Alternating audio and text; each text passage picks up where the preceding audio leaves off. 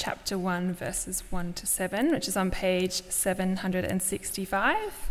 So from chapter 1, uh, verse 1. The word of the Lord that came to Zephaniah, son of Cushi, son of Gedaliah, son of Amariah, son of Hezekiah, in the days of King Josiah, son of Amon of Judah. I will utterly sweep away everything from the face of the earth, says the Lord. I will sweep away humans and animals. I will sweep away the birds of the air and the fish of the sea. I will make the wicked stumble.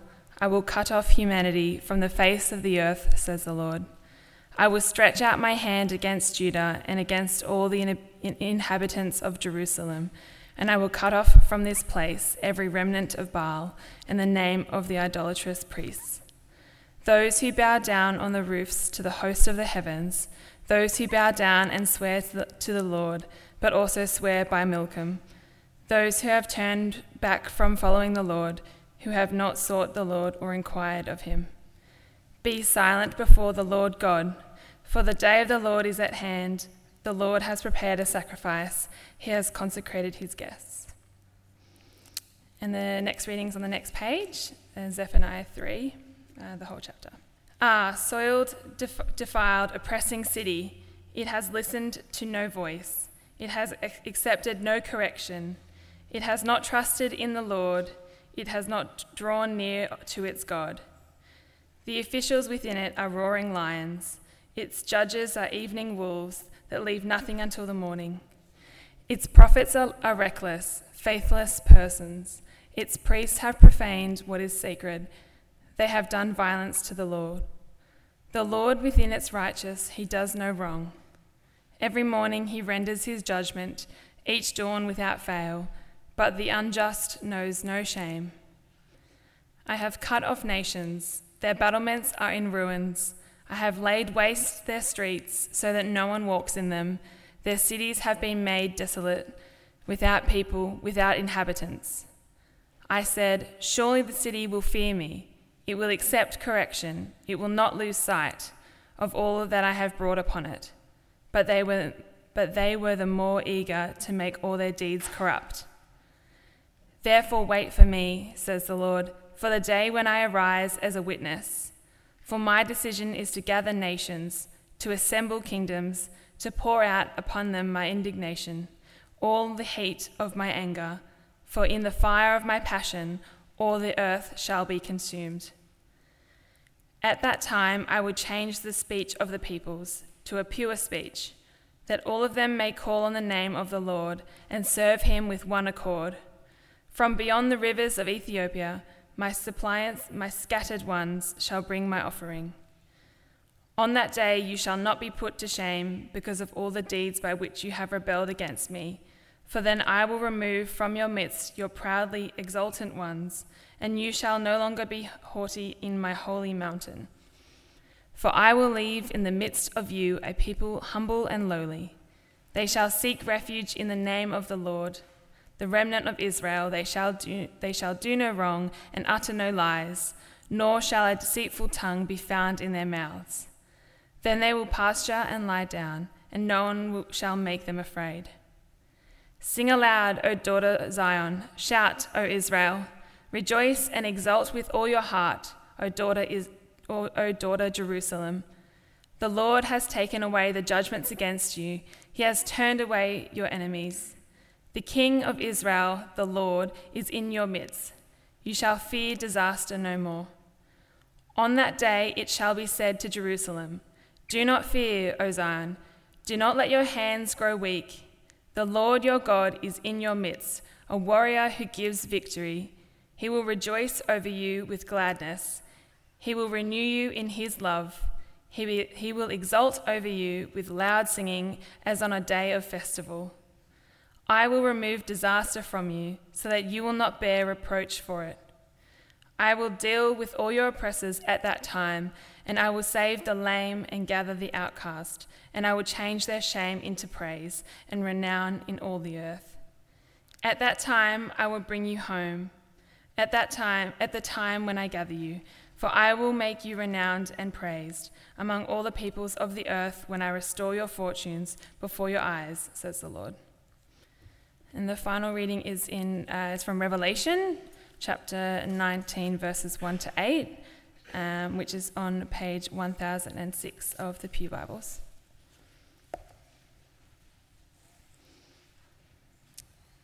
Uh, chapter 19. After this, I heard what seemed to be the loud voice of a great multitude in heaven saying, Hallelujah! Salvation and glory and power to our God, for his judgments are true and just. He has judged the great whore who corrupted the earth with her fornication, and he has avenged on her the blood of his servants. Once more they said, Hallelujah! The smoke goes up from her forever and ever. And the twenty four elders and the four living creatures fell down and worshipped God, who is seated on the throne, saying, Amen, Hallelujah. And from the throne came a voice saying, Praise our God, all you, all you his servants, and all who fear him, small and great. Then I heard what seemed to be the voice of a great multitude, like the sound of many waters, and like the sound of mighty thun- thunder peals, crying out, Hallelujah! For the Lord our God, the Almighty, reigns. Let us rejoice and exult and give him the glory, for the marriage of the Lamb has come, and his bride has made herself ready.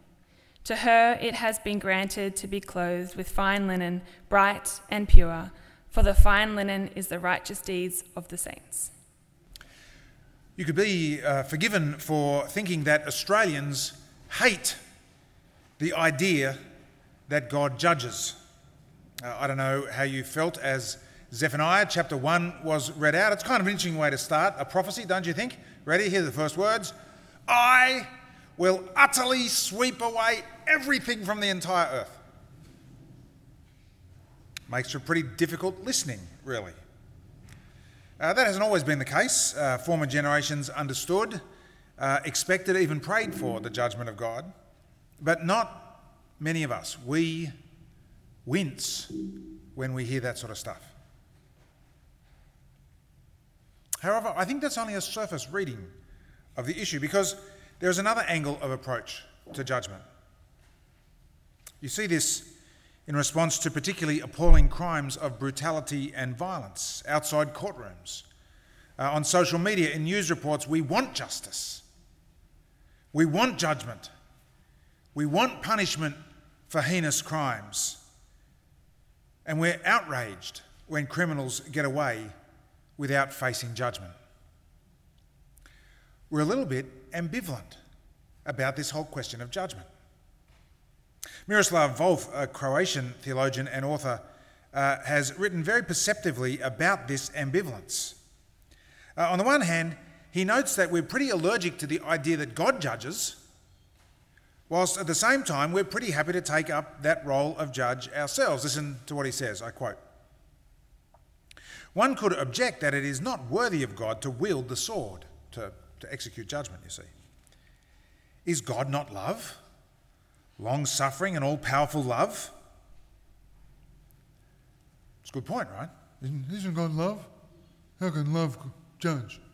Haven't you, you thought that or heard someone say that at least? A counter question could go something like this, Volf notes. He says, Is it not a bit too arrogant to presume that our contemporary sensibilities about what's compatible with God's love are so much healthier than those of the people of God throughout the whole of the history of Judaism and Christianity? Maybe they knew a little bit more than us, is what he's saying. But then he goes on. Most people who insist on God's non violence, that is, that God doesn't judge people, cannot resist using violence themselves or tacitly sanctioning its use by others. That is, they approve of other people or even themselves judging. They deem the talk of God's judgment irreverent, but think nothing of entrusting judgment into human hands, persuaded presumably that this is less dangerous and more humane than to believe in a God who judges. That we should bring down the powerful from their thrones, that's a quote from Luke chapter 1, seems responsible.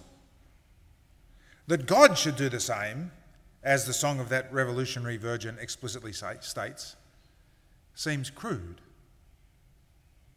It's a fascinating point, isn't it? People are very, very happy for us to be the judges we think we'll do a lot better job than God. And of course, as soon as you put it like that, you think, hmm, I wonder why we think we'd do such a better job than he would. He, he goes on, um, uh, Volf, and makes, I think, an even more insightful and even more challenging point.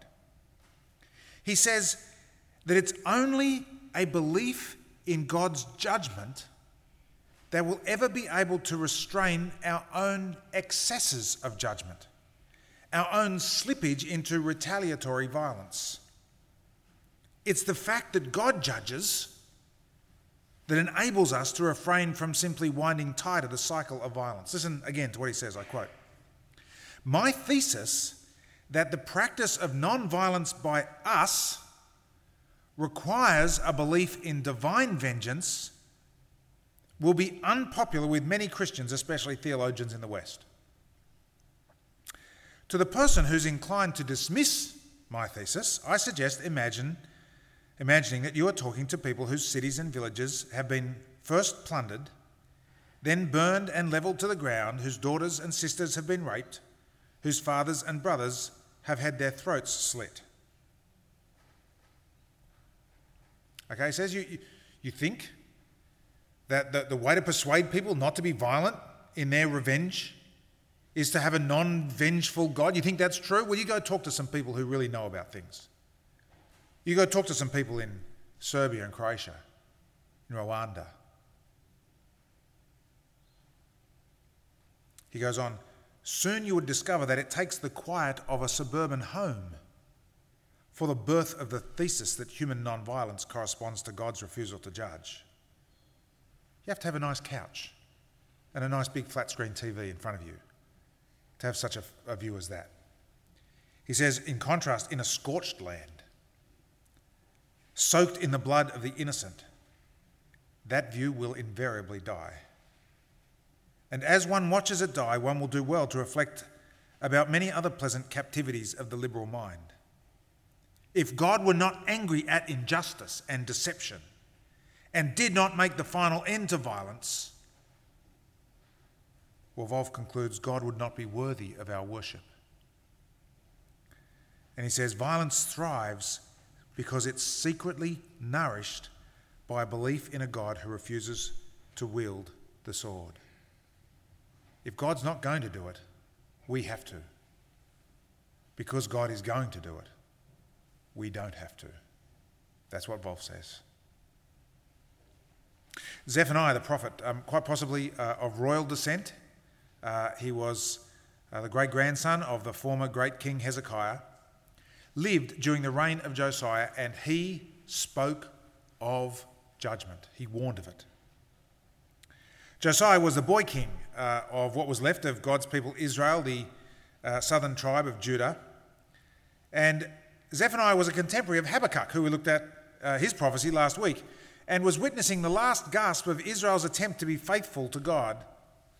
This was being led by Josiah, who had rediscovered the, the Torah, the constitution of Israel, the book of Deuteronomy, in the temple. Imagine, for example, that the constitution and entire legal code of Australia had gotten curiously lost for a century or two. Kind of funny sort of situation. Well, that's what happened in Israel. No one knew which way was up. But now Josiah is attempting to revive the spiritual and national life in Judah, although it turns out that it was in vain. The corruption of the nation under its former kings was simply too deeply ingrained. And Zephaniah warns of God's judgment. He knows of God's judgment. In a sense, his words were out of season since at least uh, Josiah was having a go, but Zephaniah could see which way it was headed. And so he spoke some of the fiercest some of the most striking words, warning of judgment ever spoken, even amongst the wide eyed minor prophets. We're going to work hard to put aside the pleasant captivities of the liberal mind for just a moment before we go back to reading our Sydney Morning Heralds tomorrow and hear the crystal, crystal clarity of what Zephaniah has to say under three headings. First, the content of his warning of judgment. Second, the purpose of his warning of judgment. And then Finally, the result of his warning of judgment content, purpose, result. Okay, content. It's important to say from the start that the language that we read here in Zephaniah is way up on the Richter scale. It's, it's really extreme. It's poetry. You can tell it's poetry because the lines don't go to the edge of the line and they're not all lined up. You know, that's how you tell what poetry is. It just sort of stops halfway and then comes back. Um, actually, Richard made a suggestion earlier. It's, you could think of it if you're not into poetry, but instead you're into sport. Not that you can't be into both, I just want to say. Okay? But if you're into sport, it's, it's like the way sports commentators talk about how, you know, say, South Africa absolutely crushed and ground into the dirt those English dudes who beat Australia the week before in the World Cup final. Did anyone know that that happened last night? No. Okay, so there was this rugby game, and um, one team beat another, and they scored a few more points, and no one really got hurt. But the way he described that, right, is with extreme language. Well, that's what Zephaniah is doing here. Uh, what that doesn't mean is that it's not true. Okay, you don't, you don't read poetry and say, oh, well, it's poetry, so it's not true, as though only propositional statements contain truth. That would be far too flat a way to understand language. What it does mean is that the poetry has to be heard on its own terms, not on our terms. And in particular, we need to hear three things in this first warning chapter of Zephaniah. The first is that the judgment of God is utterly universal in scope. The language is total, isn't it? Verse 1 I will utterly sweep away everything from the face of the earth, says the Lord. And then, just to make sure we get the point, he goes on in verse 2 I will sweep away humans and animals, I'll sweep away the birds of the air and the fish of the sea. Now, if you have your wits about you, you'll uh, hear the undoing of the very being and order of creation. That which was created first will be swept away last. That which was created last will be swept away first and judged. The language of swept away is crucial because it speaks of cleansing, right? That's what you do when you sweep something. Um, in case you aren't familiar with cleaning, uh, it usually comes with things like a broom and, and, a, and, a, vacuum cleaner and that sort of stuff. And, and when you sweep something away, the whole idea of it is to make it clean. In other words, while the poetry speaks of total annihilation of absolutely everything, that's how poetry works. It works to grab your attention. You could say, nothing whatsoever will escape the searching cleansing of God. Except that would make for a very short chapter and would be really boring. And so Zephaniah has something more powerful to say, just as true, but far more powerful. The, the fact that the prophecy of Zephaniah ends with a beautiful picture of a restored people who live in peace and joy means that unless Zephaniah is capable of contradicting himself in the space of a, just a few chapters, he's, he's not actually talking about the end of all life on the planet, right? So that's the first thing. The second thing is that we need to see the judgment of God is, as it always is, directed against that which pollutes and defiles and destroys what the Bible calls sin and wickedness. Verse 4 I will make the wicked stumble. I will cut off humanity from the face of the earth, says the Lord. In chapter 3, which was read out for us, we get something of a greater sense of what this wickedness consisted in. Uh, chapter 3, verse 1 Ah, soiled, defiled, oppressing city. It has listened to no voice, it has accepted no correction. It has not trusted in the Lord. It has not drawn near to its God. The officials within it are roaring lions. Its judges are evening wolves that leave nothing until the morning. Its prophets are reckless, faithless persons. Its priests have profaned what is sacred. They've done violence to the law. The Lord within it is righteous. He does no wrong. Every morning he renders his judgment, each dawn without fail. But the unjust knows no shame. Uh, the picture here is of a, the same sort of failed state that we looked at last week when we looked at Habakkuk, the, the power base of the city of Jerusalem. That is, its formal power structures of justice and law and enforcement and authority. Well, well, Zephaniah says they are used to oppress rather than to seek justice. There's only arrogance and deafness to the cries of the poor and the marginalised. Those with power, the, the officials, Zephaniah says, are roaring lions. Its judges are evening wolves. Um, I mean, you don't have to actually have encountered an evening wolf to know the point that Zephaniah is getting at. What does an evening wolf do? It snatches up and grabs and eats up everything in its path, it leaves nothing. It devours and consumes. The teachers, the prophets, um, perhaps those guardians of public truth, um, we might say the equivalent of journalists and writers and public intellectuals in our own age, they're reckless, they're deceivers and faithless. And the truth is that we're actually reasonably comfortable to hear of judgment on these abusers of power. And we actually wish that there were more of it in our own day. When, when someone challenges you About a God who's judge, God whose love can't judge. just ask a few questions back. Really? You really think that, that God ought not to judge? What about? What about the Woolworths executives who've underpaid staff by squillions of dollars? Or let me give you another one. What about those vile, vile criminals who traffic women and girls and leave them to die in a truck, like we heard about just a few weeks ago? You don't think judgment's right for them? You want God to just sort of smile and be like a you know, you know, indulgent grandfather? That's what you want? No, we cry out for justice. Which leads to the third thing that we need to notice about the content of this warning of Zephaniah. You see, like all the prophets and all the Bible, Zephaniah is not so naive to separate off the moral from the spiritual. Very, very important to understand this, to see this, to, uh, to get it, and to integrate it. What, what I'm getting at is this we are happy in our culture for judgment to come on those who corrupt public justice.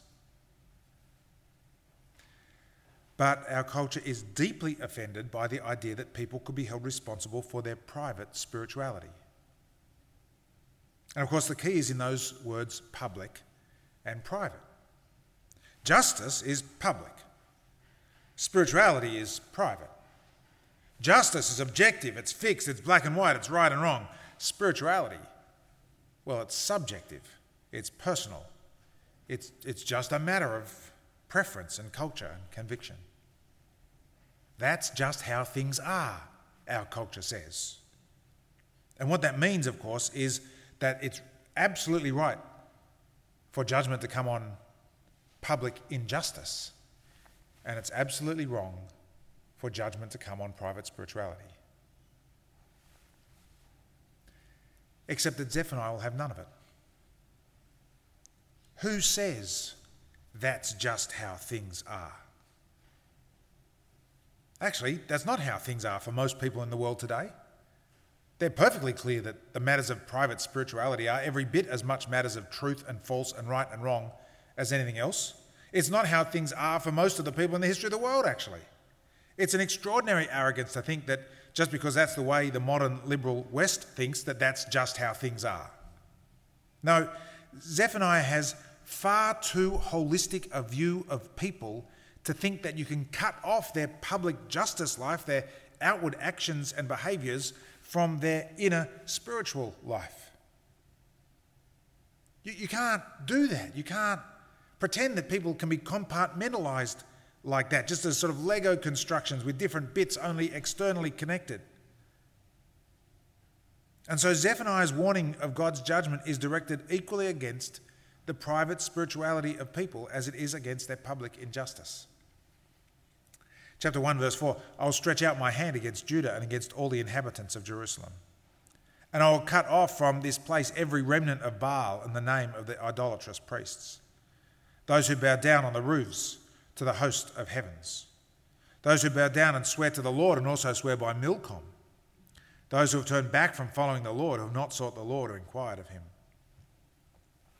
Yes, even against Judah, even against Jerusalem, the judgment of God will come, warns Zephaniah, because they polluted their hearts with the worship of false gods. Not, not just different gods, not just an alternative choice, not just a, a lifestyle decision, false gods. The fertility gods of the Baals. The, the hosts of heaven, that is the, the sun and the stars, what we would call uh, people who sort of actually put stock in uh, the, the zodiacs and the horoscopes and all of that kind of thing. Those who mix and match their spiritual convictions, honouring the Lord, but also honouring Milcom, possibly the god Molech, whose worship included offering child sacrifices. Later in the chapter, we heard of the Lord who will, verse 12, search Jerusalem with lamps and I'll punish the people who rest complacently on their dregs, those who say in their hearts, The Lord will not do good, nor will he do harm. Now, I want to suggest that this, this is one of the most important pieces of the puzzle that you need to come to a resolution about. How to recognize and resist our culture's insistence that public justice and private spirituality are two completely separate categories. That one can fall under the need for judgment according to what's right and wrong, and the other one can't. Because that is to split people up into compartments in a way that just doesn't work. If you buy it, if you buy our culture's view on this, this their assumption about this, you'll never understand the Bible's warnings of judgment. It will always seem perverse to you.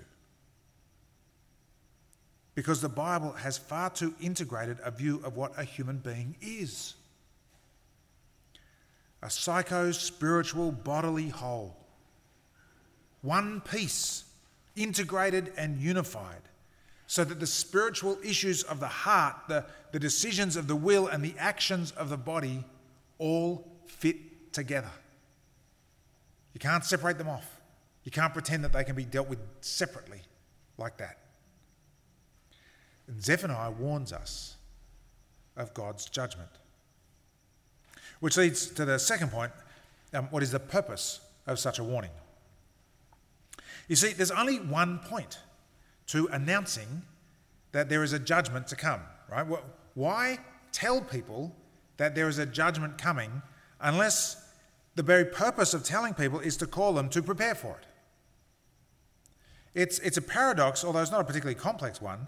The whole point of the, and purpose of warning of judgment is to help people to survive the judgment. If you don't want them to survive, then you wouldn't warn, you'd just judge, wouldn't you? And that's exactly what we see in chapter 2. Having finished chapter 1 with one of the fiercest warnings yet, you think chapter 1 starts badly? Look how it ends. The day of the Lord is coming, a day of wrath, a day of distress and anguish, a day of ruin and devastation, a day of darkness and gloom, a day of clouds and thick darkness a day of trumpet blast and battle cry against the fortified cities and against the lofty battlements. This is all going to happen.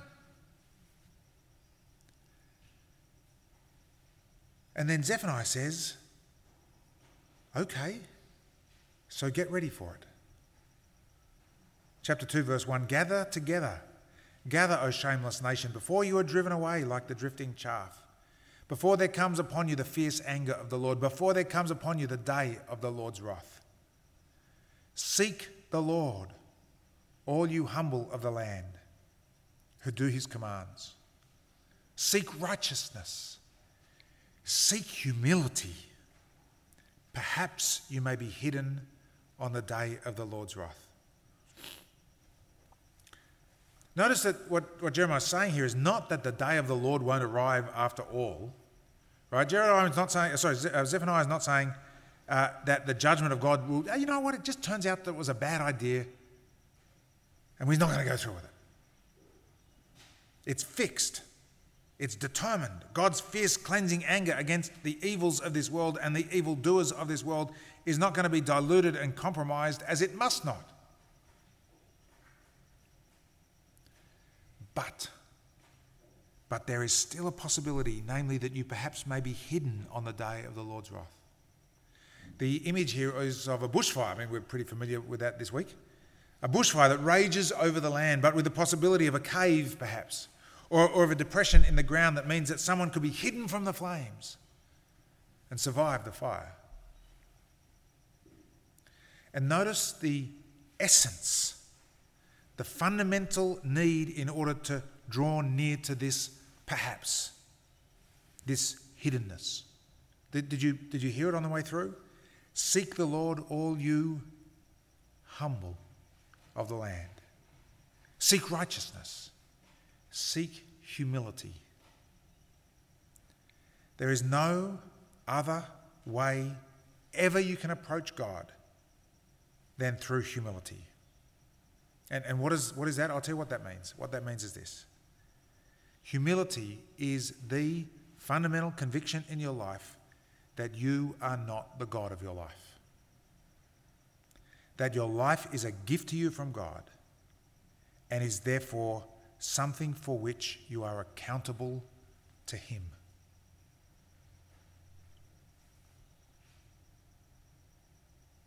Responsible to Him. Now, I wonder if there is any bigger stumbling block for our culture. Because if there's one thing that never needs to be stated, let alone defended, because it is so self evidently true, it's so blindingly obvious, it is that we are autonomous individuals. No one ever argues for that. You only ever argue from that because it's just so obvious. It's an, what uh, Michel Foucault called an unthought. You don't need to think it, you think from it. We are all autonomous individuals. We are responsible to ourselves and ourselves only. Uh, the truth is, of course, most people actually think that even the laws of the land don't really apply to them. Others mustn't park in front of driveways where it says no stopping. But if I need some quick cash and the ATM is right there, then it's okay for me to do it. Because you know what? The rules don't really apply to me. They don't. Only the most extreme failures of mine would ever bring me into a position of accountability to anyone else ever. And it's precisely that attitude which is the target of Zephaniah's invitation to be humble, is to know that the truest thing about you is that you are not your own. You are not your own. You belong by rights to God. And so you just lay yourself before Him. You are His to judge. It's the only way you can ever approach God.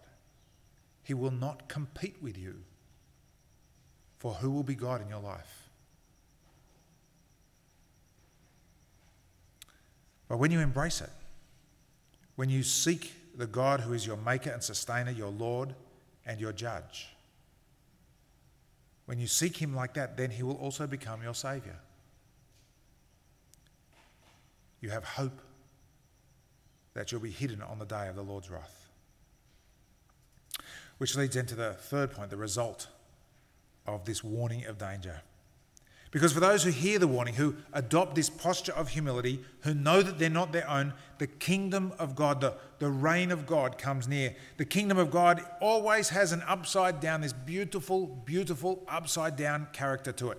The, the, the top ones are brought low, the low ones are brought high. Chapter 3, verse 19 I will deal with all the oppressors at that time and I will save the lame and gather the outcast, and I will change their shame into praise and renown in all the earth. The oppressors will be dealt with. Those who have abused their power and influence, who have crushed and cheated others in their arrogance and pride, they'll be brought down, they'll be wiped away. And their victims, the lame, are saved. The outcasts are gathered. People on the margins who are always the ones who suffer most under injustice. The great reversal. And another one of the crucial pieces of the puzzle that we get from Zephaniah is that this reversal, this judgment, this bringing about of justice, requires nothing less than the personal presence of God, the Lord, in our midst. Listen to this beautifully personal, even intimate description in Zephaniah chapter 3, verse 17. Uh, one commentator I read said this is like the John 3.16 of the Old Testament. Okay, you can, you can remember it, right? Because it's Zephaniah 3.17. So, just, I mean, the Lord your God is in your midst, a warrior who gives victory. He will rejoice over you with gladness. He will renew you in his love. He will exult over you with loud singing.